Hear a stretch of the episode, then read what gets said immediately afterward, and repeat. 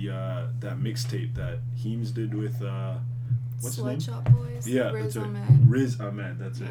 Yeah. Um, I'm curious to know what. Uh, I mean, I talked to Namik enough to know what he's listening to. I'm curious to know what you guys are currently listening to. If you were like three three artists that you listened to in the past day, if we could go around, mm. if you want to start. Um, Kamaya. Yeah. I've been listening to Jeffrey. I don't Jeffrey. know. Young Thug, Jeffrey. Oh, yeah, of course. I don't know what to call him. No, my yeah. name is Jeffrey. No. have you guys have you guys seen the alternative album cover? No. I've just seen the dress one. The alternative album cover is literally Jeffrey from The Fresh Prince of Bel-Air. It's like arms folded, turning and looking at us. See, to all the people that say Young Thug isn't hip-hop, that's the most hip-hop thing you can do. Yeah, exactly. That's true. All right, also, on the song uh, Best Friend, yeah. there's a bit where he says, all right, hold up, hold up. And then he says, and he takes a break, and then, he's, and then he goes in, right? Yeah. That's the most hip-hop thing yeah. you could do. Like, yeah. yo, I, I support, I'm here for Thugger. Yeah. Like, straight up. Do you know what he's doing back in two thousand eleven? He's taking shitty, like, I don't know if you guys have heard this. Um, and when I originally heard it, I laughed. I laughed in his face, I'll be honest with you. But he was taking, like, like Tiesto-esque, like, house music and rapping over it. Oh, my God, that yeah. stresses me out. It's, it's god-awful. It's literally, it's absolutely awful.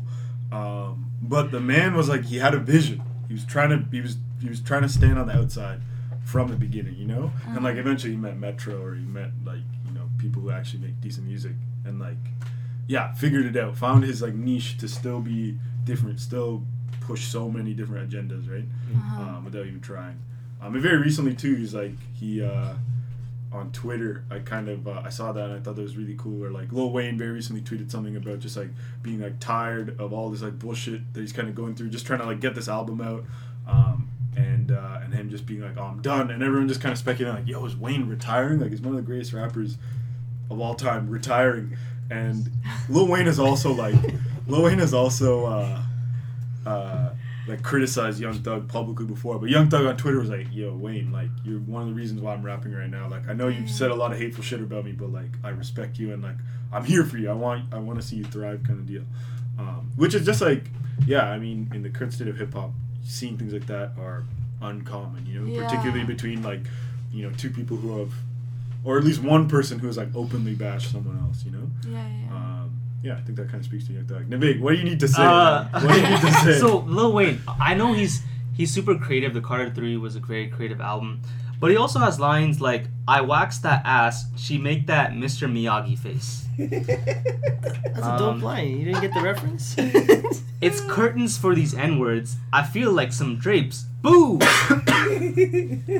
Listen, this is post. I mean, okay, this okay, is, I got, I got a good. Post- this, no, continue. Sorry. I was gonna say this is a post Carter three. Okay, you just can't. Listen, maybe I just have more empathy than you. Oh my God! Okay. All I'm trying oh to say. God. Go ahead. My new shoes is ass kickers. She drink cum like she had hiccups.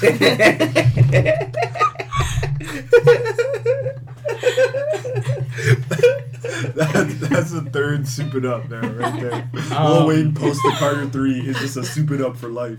Uh, I don't know. I, I Listen, you know everything oh Carter three and previous was. She drink fire. Cum like hiccups.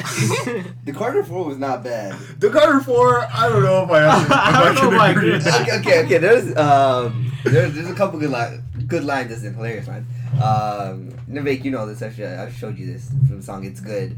He says, um, uh, what is it? What is it? You a fake nigga. Press your brakes, nigga. I'll take you out. That's a date, nigga. Oh, okay. And when I heard that, I was losing my mind. Yeah, man. That's, that's a, I like that, actually. That's kind of nice. I kind of like that one, yeah. Because um, you, I feel like I need to be taken home. Yeah. No way would treat um, you. No, there were a lot of lines from I Am Not a Human Being, too. Yeah. I am not Big, a man. Being. I don't know if I should keep going into this. Yeah, he's down and out right now, man. Lines. He's down and out. You should make a Twitter account and just tweet out Lil Wayne lyrics. Post Carter three mm-hmm. lyrics, yeah. Post. Yeah.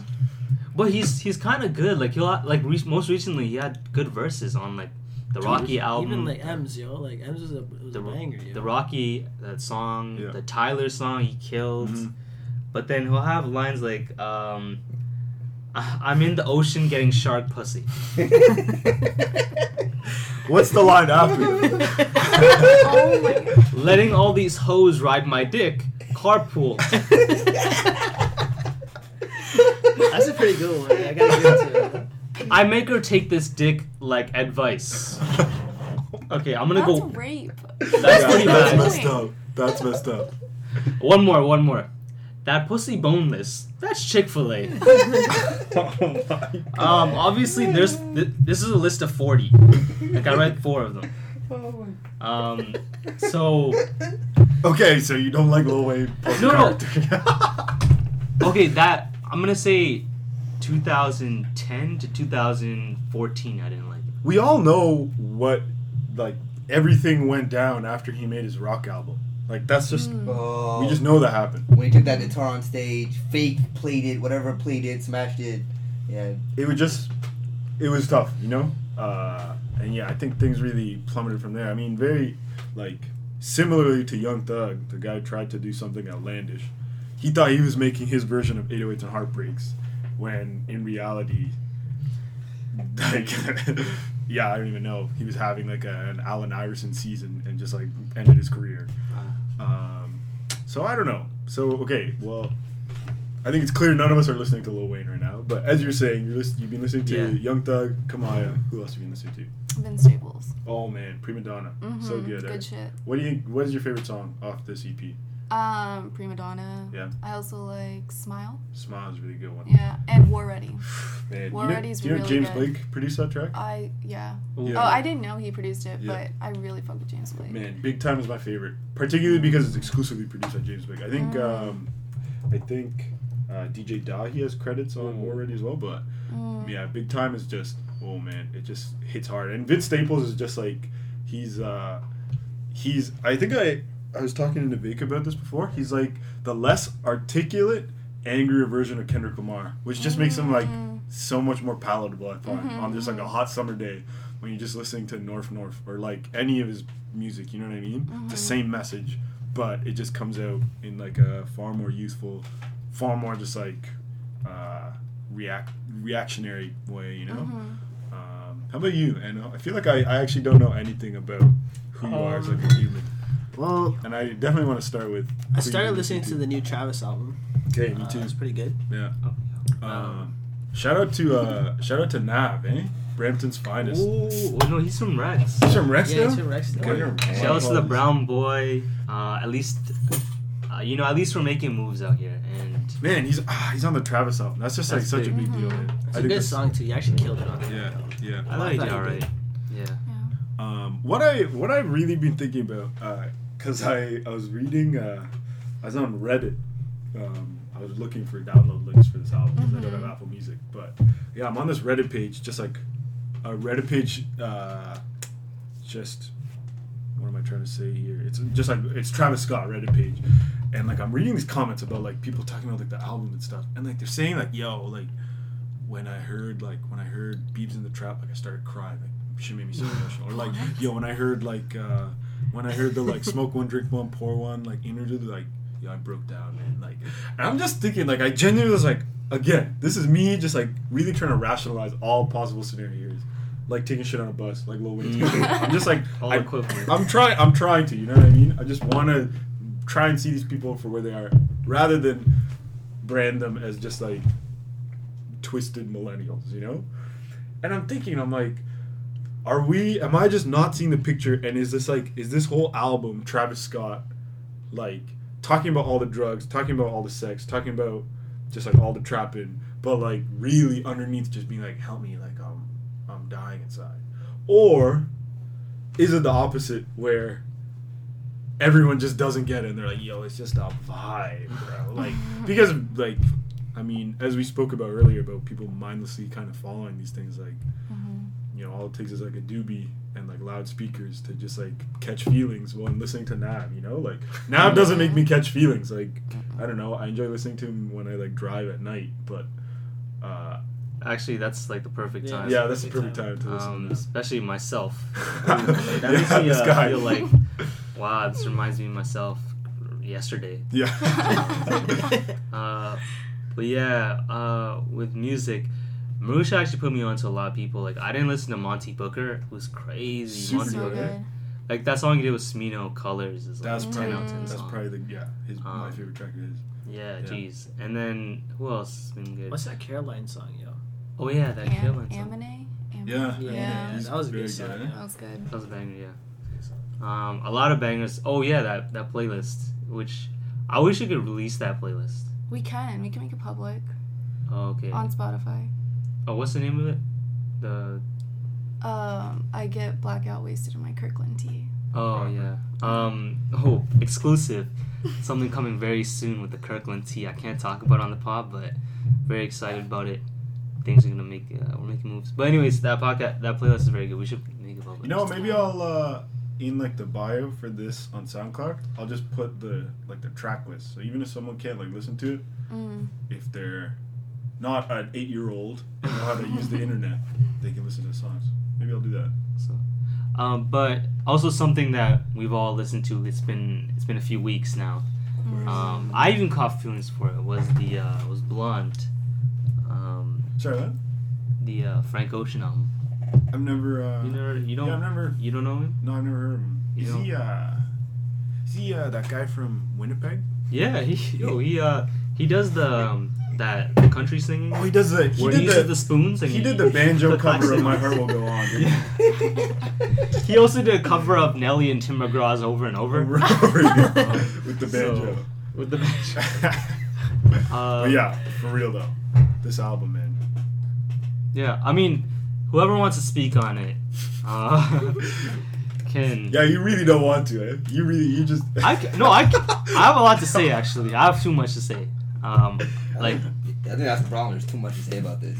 Yeah, like, like uh, from White Ferrari, that last bit hit me, mm. especially when you're smacked. That last bit hits you. um, Futura Free, those bars, and Futura Free at the two twenty-five mark, which I relate to a lot. I said on the the Lost Pod, which may maybe release someday, the line where he says, um, "I had a job since two thousand nine." I've been on a floor, sales floor, and that's my current life where I'm still, I'm moving sales floor to sales floor, um, which makes me feel like, damn, I want to get out of that so bad. Mm. And um, the skits are phenomenal. And yeah. they, they're very, like, a lot of hip-hop albums now, they're overdoing it with the skits, like ten skits on it. Tory Lanez.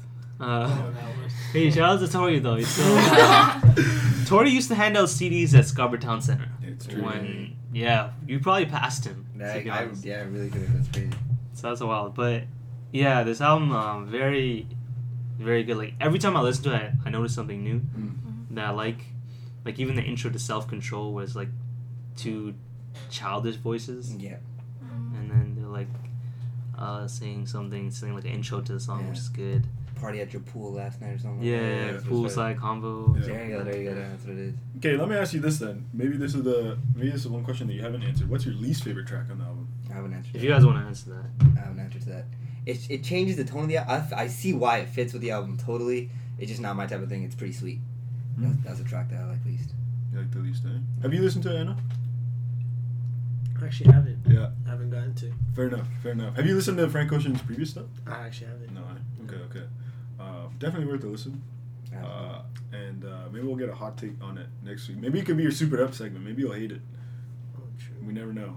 Uh, but how about you, Richard? What would you say is your least favorite? I gotta think about it. The song, it's not my least favorite, but the one that features um, Kendrick. Oh, Skyline two. Yeah, two. I didn't pay that much attention to it. I still, uh, maybe, like, how is he featured on it?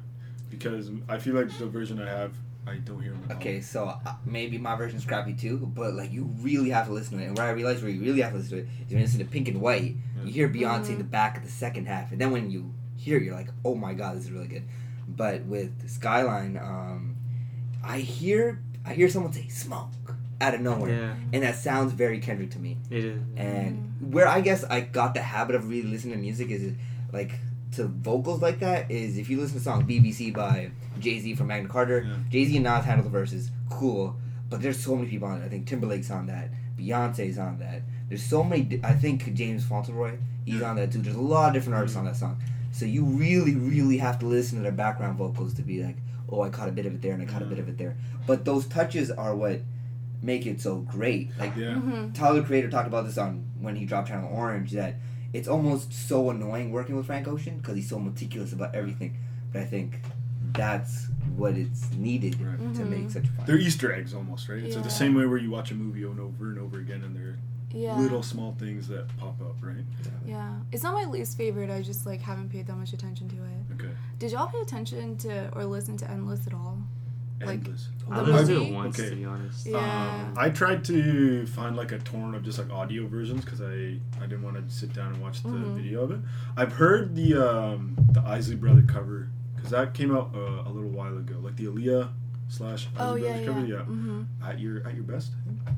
Um, but everything else I truthfully have not listened to. Anything that I'm finding right now of just, like, audio is just, like, snippets kind of deal. Mm-hmm. Um, but, yeah. That's the only song that I've actually listened to. Is That Your Best? So what I actually found out from um, the homie Josh, actually, uh, from back in Best Buy, back when we used to work at Best Buy, uh, Warren Eglinton, you already know. Um, he actually explained to me how uh, in two thousand nine, Frank signed a contract with Def Jam for right. seven years. Right? A seven-year contract. And he wasn't supposed to release Nostalgia Ultra. He just did it because he was frustrated because they were making him write for other people. Yeah. Mm. And then he they never let him be solo. So he dropped that and then it blew up. It did amazing. So they locked him in the studio, said, "You have to make an album now for us." And they made Channel Orange, which he says is not, like, creatively his peak. And then it took four years because he's waiting, trying to kill the contract. Right. Mm. And then Endless was the last release. And, like, the day after Endless, the contract ended. And then the day after the contract, and he put out um, Blonde. And right. that, you know. Wow. No, man, I think it's so uh, it's so freaky. I think what we spoke about also on the last podcast was how uh, four years was enough time for um, him to generate almost probably like, you know, fifty percent increase in his mm-hmm. fans, right? Um, just because of how elusive he became. Because what? His only features in like a four-year period were... Uh, Wolves, at the end of Wolves on the Kanye mm-hmm. album, and Beyonce? That's it. But oh right, was yeah. it Beyonce? Superpower. Oh, and right. and John Mayer's album. He's on. People slept on that John Mayer album. I'm a big. Was John this the Mayer album fan. With uh, something like Olivia? Is it the same album? I think so. Okay. It had wi- Wildfire. Right. It's yeah, called yeah, Wildfire. Yeah. Um, excellent project actually. Yeah. I love that album. Um, but yeah, uh, what's your favorite song on Nostalgia Ultra? That's a very good question. I have to think about it. I need to see a track listing. Was uh, Acura integral on, on... I don't think so. It wasn't, but that's like a sad boy's anthem. Yeah, that's trust me. Yeah, yeah. Let me tell you, yes. that ran grade twelve for me. The one thing I really like about Blonde, and I said this on last pod too, um, before listening to Blonde, I've been listening to a lot of Anderson .Paak. Oh yeah. And the one thing I realized with the song, like with the album Malibu, great album, loved it, cool and all.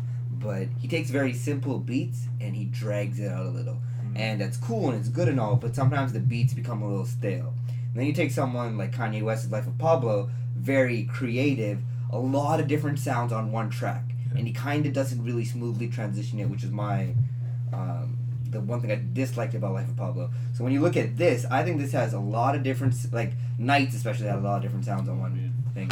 Um, a lot of the sounds are still simple. Um, as you mentioned last time, not a lot of them have drum beats. Yeah. So it's very, I guess, very, very simple. Uh, but the beats rarely go stale, and the transitions are very smooth. Yeah. So that's one thing I really liked about this album. Yeah, I if anything, I actually, for the longest time, up until a few years ago, up until twenty thirteen, I didn't like, I, I really didn't like listening to, like, say, like an acoustic version of a song, or where it was just like a guitar and just like a vocal. Um, and it was until uh, it was when um, Six Feet Beneath the Moon by King Cruel came out. Mm. Um, there's this one song on there called Easy Easy. It was one of his like yeah. big songs where like the whole time you're expecting like you're expecting like a drum and like a bass and like a very like loud rock bit to kind of come in because of just like the way that this guitar is like building up and just like, you know, looking at like traditional song breakdowns, right? Um, but yeah, that was kind of like a like a small eye-opener to think like, oh, you know what, like maybe a song like this will just kind of stand alone, where like, you know, very similarly Ivy is kind of born yeah. where like mm. you have this song where you could very well picture like drums kind of flowing in, but it doesn't. Um, Another one of my favorites is Godspeed. Uh, yeah, yeah. A good one. Um, also James Blake behind there. Yeah. yeah, I can't I can't get enough of James Blake. Um, yeah, Godspeed and Future for your perfect closing tracks. Right, right game. together. Yeah. Um, I think honestly, my least favorite has got to be Nikes. I really? I don't know what it is. Yeah. Um, I just don't like. I find the rest of the album to be so melancholic, and the first song just strikes me as like, uh, like too wayward. Yeah, like it's almost like atmospheric. It yeah. doesn't. It to me, Ivy and uh, Pink Plus White could have been better opening tracks only because that is classic Frank Ocean. Yeah. When you think Frank Ocean, that's exactly what you're trying to hear. Yeah. Nike's the one thing that kind of interested me, but also kind of set me away from the song. Is when I first heard the song, I'm like, man, he's made me wait four years. I finished a degree in this time. Yeah. He makes me wait two more minutes till I hear his vocals unedited, yeah. and like that almost like amped, amped it for me. But now I feel like sometimes I can do without the chipmunk vocals. Mm. You know what I mean? Yeah. Um, and if you look at like the um, interlude, so Good Guy has a bit of this. Yeah. Uh, Future Free has a bit of this. Uh, Facebook Story and Be Yourself all have this little soft beat in the back. And soft synth, just like yeah. it's like an arpeggio almost, just like yeah. three or four notes, just like over and over again. That's and it. That sounds amazing. And a lot of that album kind of carries that, I guess, a misty, low profile sound. Yeah. Whereas Nike's, the transition from his chipmunk vocals to his regular vocals yeah. sound like universal atmospheric. Yeah. So it's not, it doesn't align that well. Yeah. Still like the album, still like the song, but right. I, t- I totally get what you're saying. Yeah, I think, um, yeah, I jokingly. I jokingly was saying last time that uh, I hated this album because there was no Metro Boomin, and there was no D J Esco, there was no Future. Uh, I didn't hear D J Khaled ad-lib. No, yeah, exactly. Yeah, D J Esco, coolest motherfucking. Yeah, exactly. Like, no Esco. Yeah, exactly. So, so when I heard Nikes, I thought Future was gonna come in, and then he didn't. So I was extra disappointed, and that's why I hate the song, obviously. Um, but shout out my guy Cole. Out of Japan on the on the end of that track. There's only some versions that seem to have it, um, uh, and I like the original version of the song that I heard didn't have it. Uh, it was only later on that I found out that uh, Ko has like a verse on it. Uh, I'm not sure if you guys have listened to Ko before, but he's just like he's essentially just like a like a hybrid of like a Japanese like Oji Mako type. Um, it's very cool. Like I didn't know about this until very recently, but like. He comes from like a very slummy part of Japan, um, which again is like not a picture painted anywhere of Japan having a slum, you know. Mm-hmm. Um, so uh, yeah, he's someone who I've actually been, who I've personally been listening to. I've also been listening to this Travis album. Mm-hmm. Um, I've been a Travis fan for far too long. I don't know what it is. Um, maybe it is because I like originally. I mean, there was a point in time where you obviously had. Uh, like O V O as like a label, growing your Good Music as a label. This is like uh, this is like the rise of the Phoenix after like all the like superstar rap groups fell apart. Yeah. Right? Like R I P Y M C M B, R I P M M G, uh, Long Live ASAP. They're still there. Obviously, Odd Future's still going. But well, like, yeah, that was I mean, unfortunate. Yeah, um, but I mean that was a very exciting time because it's like yo, these rap supergroups, mm-hmm. you know. And they all did cyphers on B E T. Oh my god, that was such a good year for the B E T cyphers because yeah. now. When Even they, like Slaughterhouse and Eminem had exactly, like yeah, yeah, yeah. exactly, exactly. They just clump people into like groups of like where they were from too, right? Yeah. Um, where now the B E T cyphers are just like whoever, yeah. uh, which is fine. But like yeah, again, it was just like a big year for that. Uh, do you guys remember the song Bedrock? Like yeah. that was like an eight minute song. Yeah. Yo, shout out Lloyd. Shout out freaking like Tyga. Tyga. Oh my god, back in the day. Nicki Minaj had a verse. Yeah. Drake had a line about Ricky Bobby and Wasabi. I remember when that song came out, like, I, was, I think that was like their first hit, and like all of them are low profile except for like Drake and Nicki Minaj at this point. And Weezy, I'm trying yeah. to think, like, J Mills, good, good. Those guys. J Mills, gotta, gotta, gotta. Like, I would love you to come up right now. Gotta, gotta had that legendary line, and I got her, and word. Uh, grocery bag. uh, I'm still to this day trying to figure out uh, what the hell do you mean? Um, that's so broad. Like you got her, so grocery bag. Yeah, you put things in a grocery bag, so you get things. But yo, let's yo put some more thought into it at least. Like, uh, yeah, that was a that was a dark time for hip hop. I mean, like at least like a year later when like everything at like M M G fell apart because like Wale just like was too enlightened for everyone on M M G. Um, Meek Mill got murdered, unfortunately, yeah. last year. Oh, so that was actually tragic for the... Yeah, exactly. Um, but yeah, when Good Music was kind of the come up, Travis Scott was just like this like weird kid from Texas. He went to my university. That's right, yeah. yeah. Um, for, for oh, yeah, yeah, very, I guess a short period of time before he for, like, like dropped out or something. Yeah. Is he like, is there like a, not a claim to fame, but like, are people really proud of that, that you went there for a little bit? Is that something that... No. No. Hawaii. Yeah. They're like into Matthew Mahonegay. Do y'all even know who he is? Ew, yeah. Matthew Mahonegay? I do. Yeah. Interstellar? Yeah. Oh, uh, yeah. They don't claim Travis. Yeah. um, which is so sad, man. Like, I mean, even just like, even just any rap music that's come out of Houston, like, that's a, that's just a pivotal point in mm-hmm. like, like, uh, what am I trying to think of? Like any, uh, like chopped and slopped, chopped but never mm. slopped beat. You know? That's the only reason why those exist is because of Houston. Uh, but yeah, Travis, yeah, he came out of there and he was just a beat maker. Like, he, mm-hmm. he didn't rap. He was just like a Fruity Loops producer. Um, and then eventually started, like, eventually started rapping. His very early stuff is very trash, but... It's lit. Yeah. I mean, like, even earlier than that. I'm saying, like, Owl Pharaoh is, like, very Oh, trash. That was not good at all, man. The beats are so... Here's the thing. The first time I ever listened to it was... Uh, was the summer of two thousand twelve, and I was uh, in this basement right here trying to max out on twenty push-ups. I was like, okay. I was like, today's the day I'm gonna hit twenty push-ups. Um, so I'm like, I need something to get me amped. So I turned on this album, and like first two songs, not really doing it for me. It's kind of got this like weird Kid Cudi vibes. Kind of got this like, this like Yeezy, Yeezy, this, yeah, this like strange kind of Yeezy vibe. And then Uptown, the song with Ferg, comes on. Mm. Um, and I hit twenty-five push-ups. I was like, the only reason why I hit this is because of this song.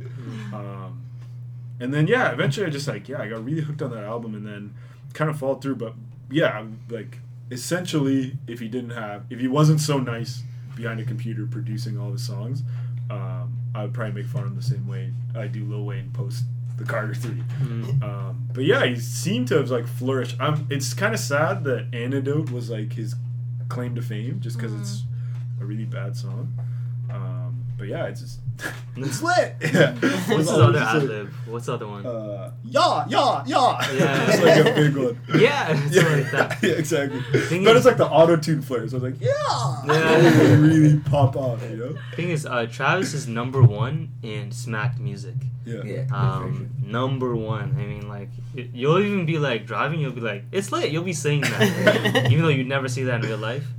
Um. Very, like, it'll put you in a zone where you're like, this is, you think, oh, this is really good music. Yeah. And then um, you listen to it sober, and then you realize, oh, it's not not the same. I don't feel the same way, but um, it's all right. Like, even Just don't read the lyric book. That's all you got to do. Don't read the lyric book. Don't ever go rap genius. Yeah, don't ever. Don't, don't do that. Forget that website exists and just uh, just go. I actually have a good story about It's Lit. So put that in a work email, like, you know, because, just because. Hold on, hold on, hold on. What was the email for? It was, um, like a it was just one? Like a group one, right? And then, like, they're they're just updating stats and stuff, and then... Uh, Like, I put updated mine, and I'm just like, it's lit. And I just, I just sent it, because, like, I was like, why not, right? And then uh, a, an older lady called, like, messaged back. She's like, oh, did you get that from Suits? Uh, Lewis Lit? And I'm like, oh, wow, man. Oh, man. I was like, never mind. You know, never. Like, why'd I even try, you know? Like, I'm just going to not reply to this email. Yeah. Put it straight so, into the junk. Yeah. yeah. Tragic. Yeah, that's a big yeah thing. there's like a there's like a point where... Uh, I mean, like, maybe if you tried it now, she'd know, because there's, like, a realm I find uh, particularly... No, this is a couple weeks ago. Oh, this is very recent. Okay. this, isn't a, this isn't long ago. Okay, it hasn't reached her yet, but you know what? I'm sure if you dabbed in front of her, she'd know exactly what you're doing. Because there's a there's a point, like, you can follow a timeline in, like, so many, like, pivotal moments in, like, street and or hip-hop culture where there's, like, a point where... Suddenly, things just become reserved for anyone who's like over the age of forty and happens to be white. So dabbing has reached that point, That's for sure, for sure. So, like, It's Lit has like reached the realm of like twenty-year-old white kids. So you know, six months from now, yeah. you'll be getting emails back from Teresa saying, "It's lit." Okay, so Teresa, if you're listening, be prepared. Be prepared. Yeah, your life's gonna be turned upside down. I mean. Probably at the beginning of the summer in May, I remember um, I didn't uh, I didn't bring my phone to play music in the car, so I subjected myself to listening to radio. Shout out ninety-one point one Jazz F M though. That's probably the only station that I listen to. I fuck with jazz heavy. Oh, okay. Um, but everything other than, like, I'm just flipping. I'm flipping through, and then I get to, like, uh, Virgin Radio. And it's, like, Ryan Seacrest. Just like, hey, we got a new one here. This one's Straight Fire from Travis Scott. Here's Antidote. I was like, I'm hearing Antidote on Virgin Radio. Like, just a year ago, Nickelback was running this station. And now we hear Travis Scott. You know? It, I mean, at the same time, it was also kind of exciting to think about, like, you know, who's running music right now for, you know, an artist like Travis Scott to be mm-hmm. on. I mean, Antidote also came out a year before, mm-hmm. but either way, like, that's just kind of how the radio works, which sucks. But, um, yeah, nonetheless, decent album. Cool features. He's got an André three thousand feature, which is sick. I was uh, talking to somebody, same guy, actually, Josh, and he was like, I don't think he deserved that. one hundred thousand feature. Is he only saying that because of how because Frank like got him so recently? Yeah, it's. I feel like you have to be an artist, like a certain level mm. artistry, to get that one hundred thousand feature. Kanye didn't even get a verse. Here's a, here's he comes a, out of hibernation, so it's a it's a deal. Okay, yeah. But here's okay. Here's something to counter that Andre three thousand point. Is that originally, um, Andre three thousand reached out and said that he wanted to narrate Travis's album. What? And then instead was like, kind of ran out of time, deadlines changed, and he's like, let me just drop a verse on the intro track to your song, or intro track to your album. So this guy was going to go even further wow. and narrate the whole album. Wow. Um, hmm. So, yeah, I mean, who knows, right? The Okay, something about the Kendrick verse, too, on Goosebumps. Um, I was talking to my friend about it, particularly post uh, To Pimp a Butterfly. I think a lot of just, like, rap fans were uh, I per- know personally like a lot of rap fans who fell off of Kendrick really unfortunately actually um, because they felt that like the album was too political, which I don't yeah. think is like a fair enough reason. I mean, that's just like a lazy reason to mm-hmm. like stop listening to a rapper, you know? I mean, that's the whole point of the album, is that he's been giving an opportunity to speak, and he's going to speak on what he thinks is most important to him, right?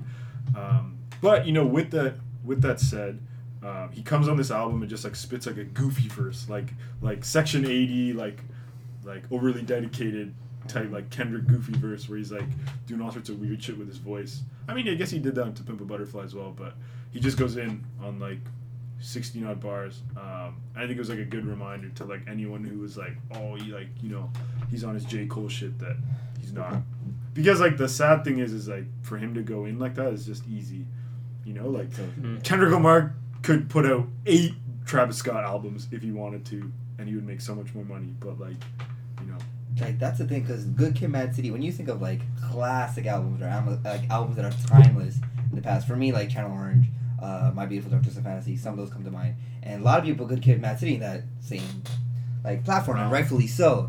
But then when they hear something like To Pimp a Butterfly, it's there's no Bitch Don't Kill My Vibe, there's no Poetic Justice, there's no like, quote unquote bangers, I guess. I thought To Pimp a Butterfly was amazing. Like, yeah, I loved it. I loved it. It's like a book, yeah. I know. Like, I felt like I'm in the library, and I spent a lot of time in the library, so I, like I, I enjoyed it. And to your point about Antidote popping off, um, out of all the Travis Scott's work and like how that became his claim to fame, it, I find it weird how what it like the formula to become popular. So when like T D E was first coming up, like, there's Kendrick, Absoul, Jay Rock, and Schoolboy Q. Yeah. And I think Schoolboy Q, out of all of them, is the weakest. But his, like... Lyr- like, lyrically. Yeah. Lyrically, yeah. Absoul's amazing. Jay Rock's pretty darn good. Yeah. And Kendrick's Kendrick. Uh, but Schoolboy Q blew up way faster and way quicker. And, like, I don't think Absoul has... Absoul or Jay Rock has that mainstream potential. Yeah. Whereas Schoolboy Q can drop something like Collard Greens. It's kind of just, like, a head bopping. Yeah, that's song. Right. It's just, like, a catchy bop. Yeah. And... That part... Yeah, that also had that. That. um, but yeah, no, it's it's like even on like the internet, you see so many memes where it's like, oh, like when a J. Cole album starts, and it's like, you know, they'll show like the track thing, and it's like one or two seconds in, and someone's like sleeping, you know, and it's just like, yeah, it's poking fun at the fact that like, oh, what he's got to say isn't like entertaining, but like, go ahead, read another Lil Wayne lyric. Go ahead. You want me to go? Yeah, go ahead. Okay. Go ahead. I'm just trying to prove my point here. It's like, oh, just because it's a fire beat and he tells you something yeah. about getting shark pussy, like what the fuck, you know? Like I don't J. Cole, know. J. Cole and Kendrick both have great lyrical work out saying. there, and you can't dispute it. Exactly, exactly. And like, you know, that raises the question: is it's like, are you know, rappers are putting time into their their work? You know what I mean? Trying to say something. And both Kendrick and J. Cole are very on that I'm trying to prove a message point. If you listen to Jermaine's interlude on D J Khaled's song, he says something about um, toying around with the thoughts of retirement because he said what he had to say. Yeah. So that kind of shows that these guys are more true to their art form, true to their yeah. purpose of art. Right. And how like, exhausting it is to like mm. make a living off, right? Like everyone talked about like J. Cole going what platinum with no features or whatever it is. Yeah. Right? I mean, it is kind of a fee, right? Like. Can't blame him, but go ahead, Navik. Yeah, ahead. I remember that time Lil Wayne dropped that hard line. She swallows so many nuts. You fuck around, find a squirrel in her throat. Bomb drop. Man. Again, another one. Uh, I'm trying to find like a really... Okay. Oh my god. Should I call someone... Should I call somebody else? Because girl, it's almost twelve and this dick won't suck itself. Does it say what song these are from as well? Uh, it doesn't. I don't know if it meant, oh, it does. It says Back to You, which is on I Am Not a Human Being two. Right, right. Uh, man, what have yeah. I been listening to, man? Yeah. Damn, I think I'm going to listen to some Wayne on the way home. Yeah. Become enlightened. Bars, yeah. I passed that weed like I studied. uh, That's a good one. I actually wrote that one. Wayne is the king, man. He's Never a, forget. He's a interesting human. Um, I, I can honestly do this for maybe two more hours, but uh, let's stop there for that, for that bit. Retiring um, the rest of Lil Wayne. Fair enough. Fair enough. But yeah, geez. Uh, we went from... Uh, from J- we were talking about J. Cole and uh, Platinum, but he had that hard song on Khaled's album. Yeah. He did. Uh, and now we're talking about um, Lil Wayne's uh, deep, uh, but rap that, genius. That's a, that's like the the dichotomy of hip hop right now, right? It's like who's who's who's on like the the freshman double X L, Yachty, mm. twenty-one, twenty-one, twenty-one, not so trash, pretty sick, very scary. twenty-one, okay. Um, I can't say anything bad about twenty-one Savage because he will kill me. He will, he will find me. me and murder me and my family. Um, Spe- speaking of, okay. Another Toronto pro tip. Right. If you're trying to learn about the hottest rapper, his name is Anju. He's this Tamil rapper. Have you heard about him? I've heard this in your podcast. Oh, okay. Oh, my days. Have you listened to him? No, have you listened I haven't. To him? Okay. We'll show you some as this podcast ends. All right. This guy will quite possibly murder Navik and I. But we want him on the show. We want him to murder us on the show. Also, Anju, I know you're listening. Please murder us. um, we want you on the show to murder time. us. Um, it's okay uh, if you do, but I don't mind it. Um, so hit us up. You already know my hotmail, so please uh, let, let, let us know what time it is.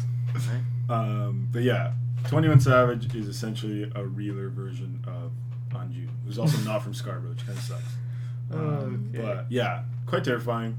Uh, just like his tone, like his like very monotone like voice that he chooses to rap in is also like kind of funny because it just sounds like he's uh you know when uh you know when you're laying in bed and uh you chose to like sleep in a little bit, but it's like maybe like ten thirty on like a Saturday and uh your mom or your dad opens the door and they know you're half asleep, but they'll hit you with uh hey um I don't know if you've got any anything going on today, but uh the garage uh, just needs a little bit of a cleanup. I was just wondering if you could uh If you could just clean that up, and um, the flowers need a little bit of gardening, and um, as well as uh, I need you to, to make some dinner tonight. And you just kind of like, your arms are like behind your head, your eyes are half open, and you're just like, yeah, yeah, I'll do that for sure, no problem. Mm. Yeah, yeah, yeah. That's what twenty-one Savage sounds like all the time. Like he just sounds like he's curled up in like a sleeping bag in the booth. Very similar to how Mace used to rap. Mace, oh, like Mace literally actually. always sounded like he was in like a blanket burrito, just like yeah, I'm ready. I'm ready. He's very cozy. Yeah. You know, that actually reminds me of what I said last week uh, about the Summa Putty. Yeah. Uh, so you'll be having fun or something, and your parents will hit you up. They'll be like, um, yo, come home right now. We need you, whatever. I'll be like, I finished exams. Why do I need to come by? They'll be like, oh, Summa Putty. Summa Putty. Summa Putty means uh, study for fun.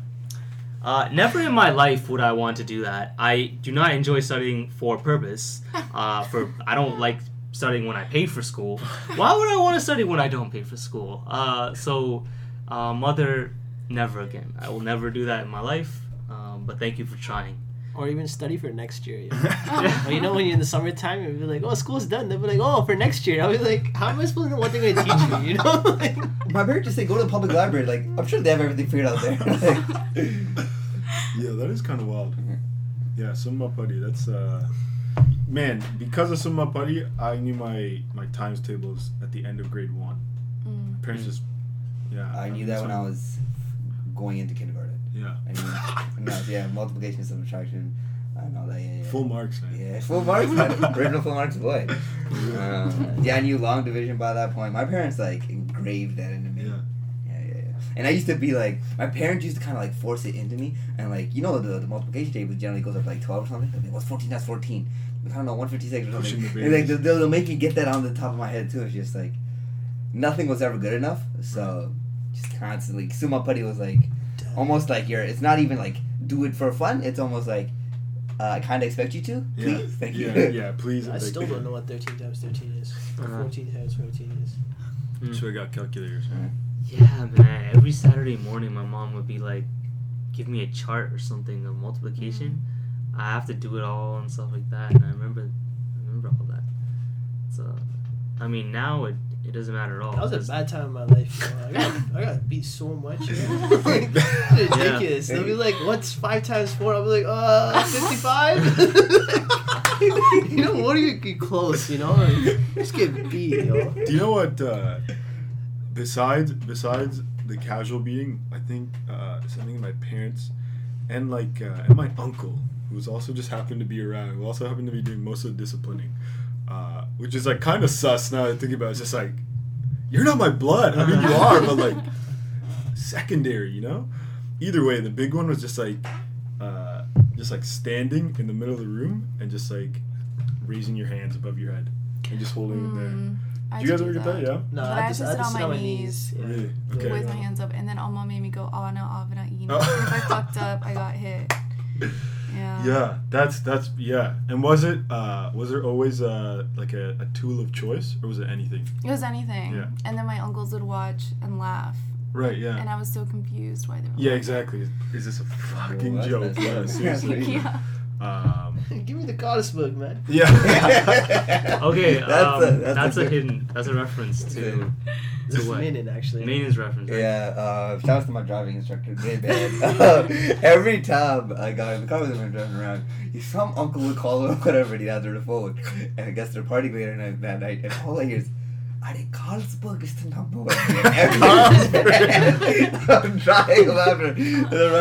They're driving around. But man, he's on point. I said left. And like, he's there. He's there. He's there, but you also say true. I had a couple Carlsbergs before the lesson, yo. Man, like, Carlsberg and Shabazz Rigo must be all brown uncles drink of choice. Most disgusting alcohol form of alcohol. She was disgusting. They talk about it like crazy. Oh my goodness! Was there? Uh, do you guys remember the first time seeing your parents drunk? Has that happened? My, my parents don't drink. My parents don't drink. My parents don't drink. Okay. That's a surprise to me, actually. Yeah. Yeah, I'm shocked. Really? Do your parents drink? Well, I was surprised. Yeah. Yeah. I don't know if I said this last time, but I was surprised that my dad didn't drink. I was like, "Yo, you're doing all this shit to me, and you're not drunk? You're sober through all this? Like, yo, what?" And um, but no, he never, he never drank once. Really? Yeah. What, what do you, do you think, have you witnessed your parents? Yeah. Shammered? My dad's, like, excessive. My mom, um, she buys me sangria. Okay. But then I think it's because I grew up in the st- States. Right. So she's like, I had to teach her this normal, mm. you know? Right. But, yeah. And do you have any siblings? I don't think I've asked. I have two sisters. Two sisters, okay. Yeah. Nice. One of them did Unfair and Lovely with me. Okay, very nice. That was actually yeah. something I really wanted to ask you, but can you please, yeah, yeah please explain... Uh, to anyone who's listening, what exactly it is. Um, so, Unfair and Lovely was like a social media campaign. Mm. And it was essentially this girl, Pax, she asked me and my sister to be in some pictures. And me and my sister were like, we don't model. So we took some tequila shots, went to a seven eleven. Um, we're wearing like jerseys and South Asian jewelry kind of to show our hyphenated identities. Yeah. And then we took the pictures, and they came out really dope. And then um, she was like, what should I name them, the photographer? So I was like, how about Unfair and Lovely? So we named it that, and then we made it a hashtag um, to kind of galvanize discourse on colorism yep. within P O C communities. So, yeah, and it kind of, like, took off, like, a lot. Yep. It was really, it was, it's awesome. It's kind of tragic it took till twenty sixteen to be, like, dark-skinned people are pretty. Yep. But, um, yeah, like, uh, Kelly Rowland and Lupita Nyong'o and um, C N N and Days Magazine and all these, this media, like, picked it up. Right. And it was really dope. I got really cool emails from girls being like, I went makeup shopping with my mom, and she, like, had heard of Unfair and Lovely, and now she doesn't make me get lighter foundation right. and stuff like that. Yeah. So that's cool, but um, it's also just, like, I don't know, I've been going around Canadian, like, Thumble stores and stuff, and they still have, like, I mean, Fair and Lovely, and it's Fair just... Fair and Lovely. Yeah. It's the monopoly, just right? everywhere, yeah. It's wild, but I think it did a little something, so it's yeah, pretty cool. Absolutely. Um, and in terms of it being like a, a social media initiative, is there anything like a like a blog or like a website that you use or you share any other content or media through? Um, well, y'all can follow me on Twitter. Yeah, no, we're gonna link all this for sure, for sure. Plug. Yeah. And what do you what do you use Twitter for? Because as you know, like I think Nivek and I, I think I think, okay, every once in a while I'll use I'll use Twitter as like a tool of like communication because mm-hmm. you can. Uh, but at the same time, I also just say dumb shit. Like, that's just mm-hmm. what I do. It's like the one of the few social medias that I use. Mm-hmm. It's the one where I say dumb shit. Mm-hmm. Um, because you can. It's yeah, only one hundred forty exactly. characters, right? I'm one hundred percent it's like, for um, that. But, uh, but, you know, it's also like a, a good place to share. Um, good place to share really good articles if you want to. Some people are about that, like, wisdom shit, which is cool. I yeah, read that, yeah. too. Uh, um, yeah. How would you say you, you cater your, or uh, that's the word I'm looking for, curate your Twitter page? I think it's just, like, a little, you know, social justice, a little music stuff. It's everything. Okay, cool. Um, I have a blog, and I kind of write about issues within the Tamil community. Right. And, like, social justice issues in general. And then there's unfair and lovely dot com. We got merch. It's cute. Okay. Yeah, buy shit. Yeah, absolutely. We'll link all the stuff. So, yeah. Um, but Unfair and Lovely has been, like, it's it was weird because when we were doing it, Um, just because of Fair and Lovely, right? A lot of people thought it was like exclusively South Asian thing, but we were trying to target um, like all people of color. Yeah. And then it was also weird because white girls and light skinned girls were trying to use the hashtag. Right. And I was like, it's hard to surveil it over social media. Also, a lot of people talk shit, but I was like trying not to read the comments, yeah. um, just because I didn't want to get too involved. But it's a it's a cool campaign, and I'm trying to figure out how to make it like keep going. Mm-hmm. You know. Um, something you were just mentioning about, about the light-skinned girls or mm-hmm. even white people using using the hashtag. Mm-hmm. Um, somewhere, we really can't have shit. Pardon me? We really can't yeah, have shit. Yeah, absolutely. And mm-hmm. one of the things that uh, I just wanted to ask you about is um, how you feel, not how you feel, but um, where like a line is drawn between um, s- something being displayed as like a, a like a sign of solidarity mm-hmm. versus being being misused or appropriated. Mm-hmm. Um, how yeah how you know in your time you know being invested in social justice, how have you experienced or what are some ways that you've seen um, solidarity shown positively or or in a in a way that is like you know constructive versus something as simple as just like using a hashtag, but not, you know, mm-hmm. not understanding what it's representing. Um, so these hashtags I usually have a problem with, right. um, because it's like an excuse to post a selfie, and I'm all about self-love with selfies. Mm. But like, so Just Rain, after Azalea Banks said those like yes, yeah. dumbass comments, um, he created Chris and a bitch, right. which was like cool and all, but it's also like the South Asian community has so many issues, like colorism, like casteism, whatever, whatever. All the people using the hashtags, for the most part, were just uh, using it for the, the likes or the, the retweets, not necessarily creating discourse about why does this get assigned to us, us being a curry center bitch? Like, why do people call us that? Um, and then that's a lot of the problems I see with hashtag activism. Another thing is with Reclaim the Bindi. First off, we don't call it Bindi, we call it Portu. Yeah, like, South, like South South Asians call it Portu. So I'm confused, like, how is this inclusive? But it's also, like, there are a lot of issues with Reclaim the Bindi in terms of casteism, in terms of, like, people who are widows can't wear a Portu. So how is this exclusionary of certain groups? It's just such a Western concept to be like, yo, we gotta reclaim the Bindi because these girls are wearing it at Coachella, when there are, like, people in the East, in South Asia, who are, like, there are people dying, you know yeah. what I'm saying? So yeah. it just seems like a really Western concept to be advocating for. Um, so, yeah, I guess that's how I've, like, distinguished social justice. And it's really easy to engage in social justice when you're on social media because you got a hashtag, you got an Instagram account mm. or Twitter account. It's really easy to engage, but where's the conversation? Right. And how are we, like, expanding that to... Because I'm, like, the aunties... They are perpetuating my oppression, like, so hard. Yeah, absolutely. Like, I appreciate them for everything they do for me, but y'all need to, like... Because the aunties are the ones who are instilling, like, aside from a lot of other people, but a huge portion of it is the aunties are the ones instilling that, um, like, dark isn't cute. That's right. Or, like, you gotta cater to a man, or whatever. Yeah. So, um, how do we reach that generation? And that's, that's, right. that's a hard thing to... navigate, particularly because of uh, how they don't even realize that mm-hmm. this is just the way that mm-hmm. they've been living. Yeah. Because, like, you know, um, something that we've spoken about on this podcast is, like, how the stru- like a struggle that we communally face right now is, like, a plethora of the things that you've you've just mentioned. Mm-hmm. Um, whereas, like, right now, or, like, thinking about leaving, like, a, a war-torn country. Mm-hmm. You know, is like is is a is a different struggle, and and then there are gonna there inevitably were things that uh, you know end up shaping the way you kind of live life. Yeah. Right. Which is or like which is has become problematic for us trying to have, like, a proper discourse, because it is this, like, simple idea of just, like, the way life is. Right. Mm-hmm. Um, it's just, like, so deeply embedded in them that you almost can't mm-hmm. shake them, right? Yeah. Um, but but you're absolutely right. Like, yeah, how many times have you gone to see, like, a relative? Um, and, yeah, b- besides, like, ask, like, the first question is, like, how are you? And then the next question is just, like, touching your face and being like, oh, like, the first question so for me is always my hair. Really? Why is your hair sh- so short? Always. Man. And then, like, it's just weird because, um, like, as creatives...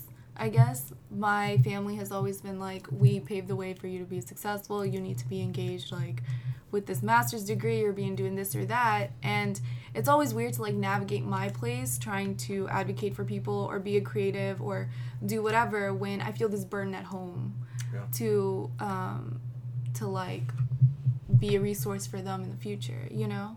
So it's also the language barrier. Yeah. My Thumble was not cute.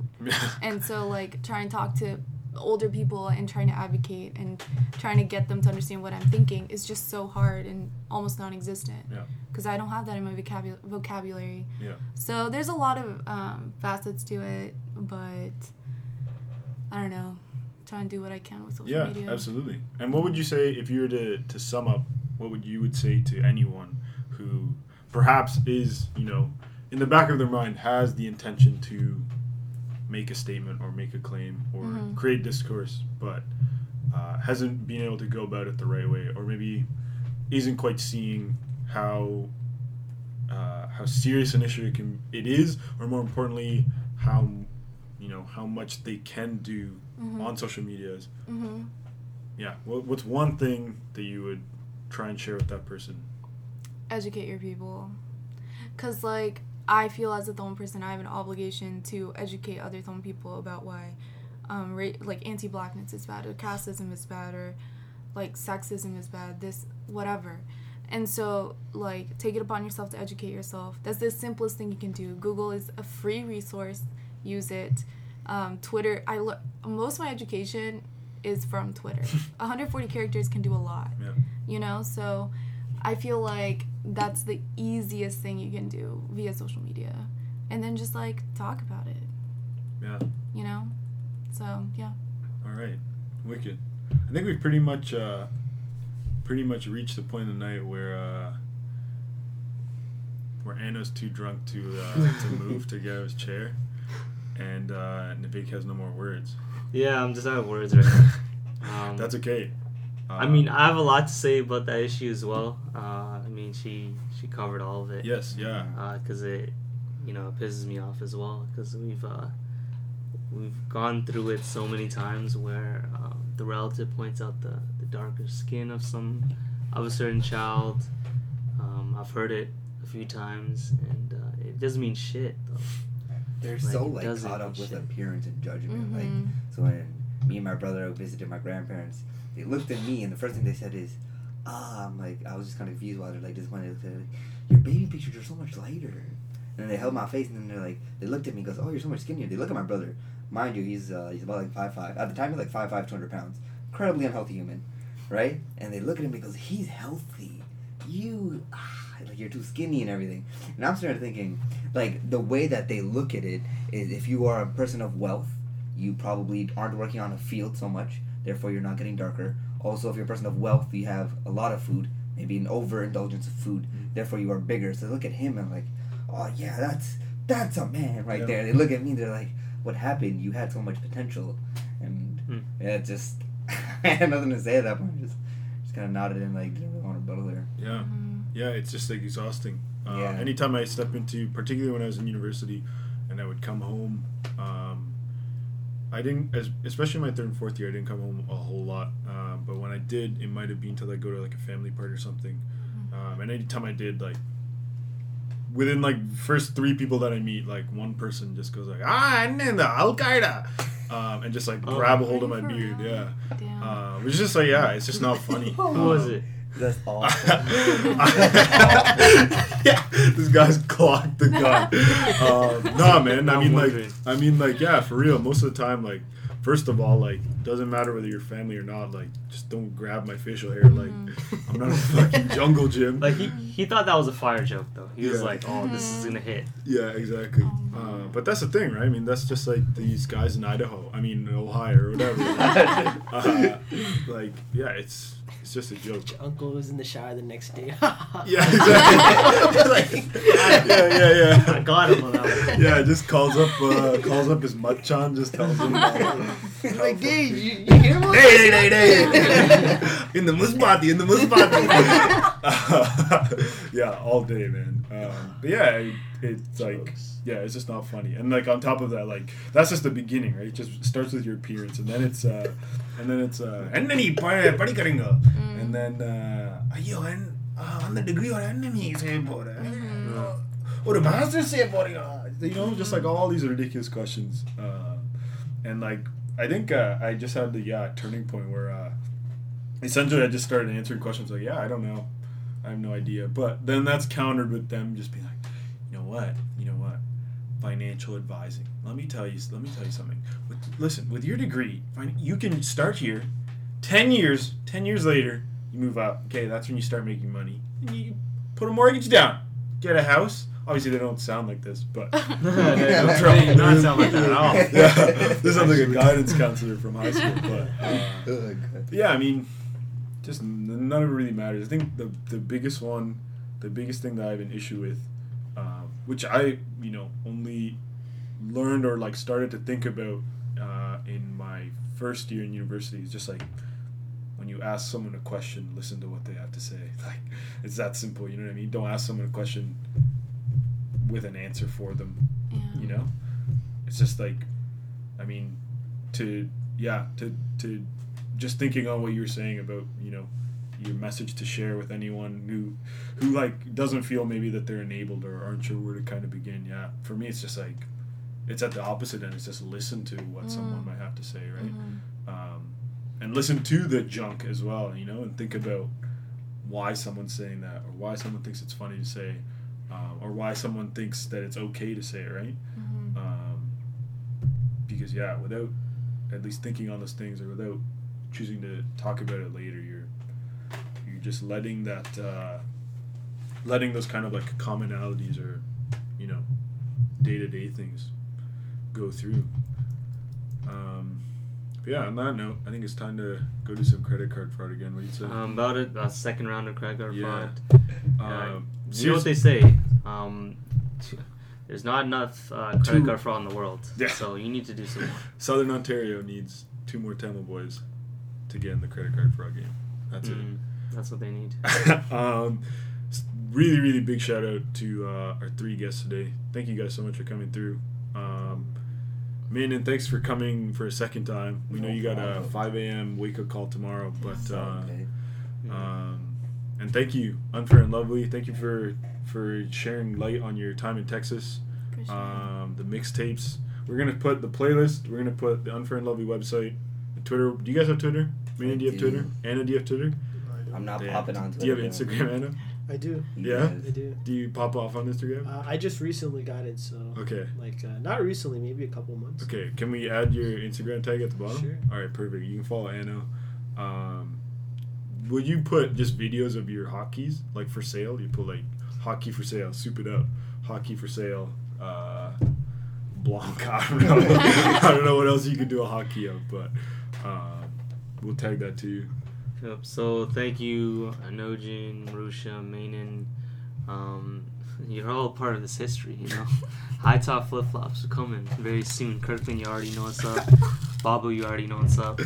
Uh, B M O might just hit me up right after this as well. Campbell um, Soup. Always go out. Camp- Soup It Up was sponsored by Campbell Soup as well. I forgot to mention that. It's very dumb. Um, there, or Mister Noodle. We're in between. We're unsure. Mister Noodle um, for quick uh, one.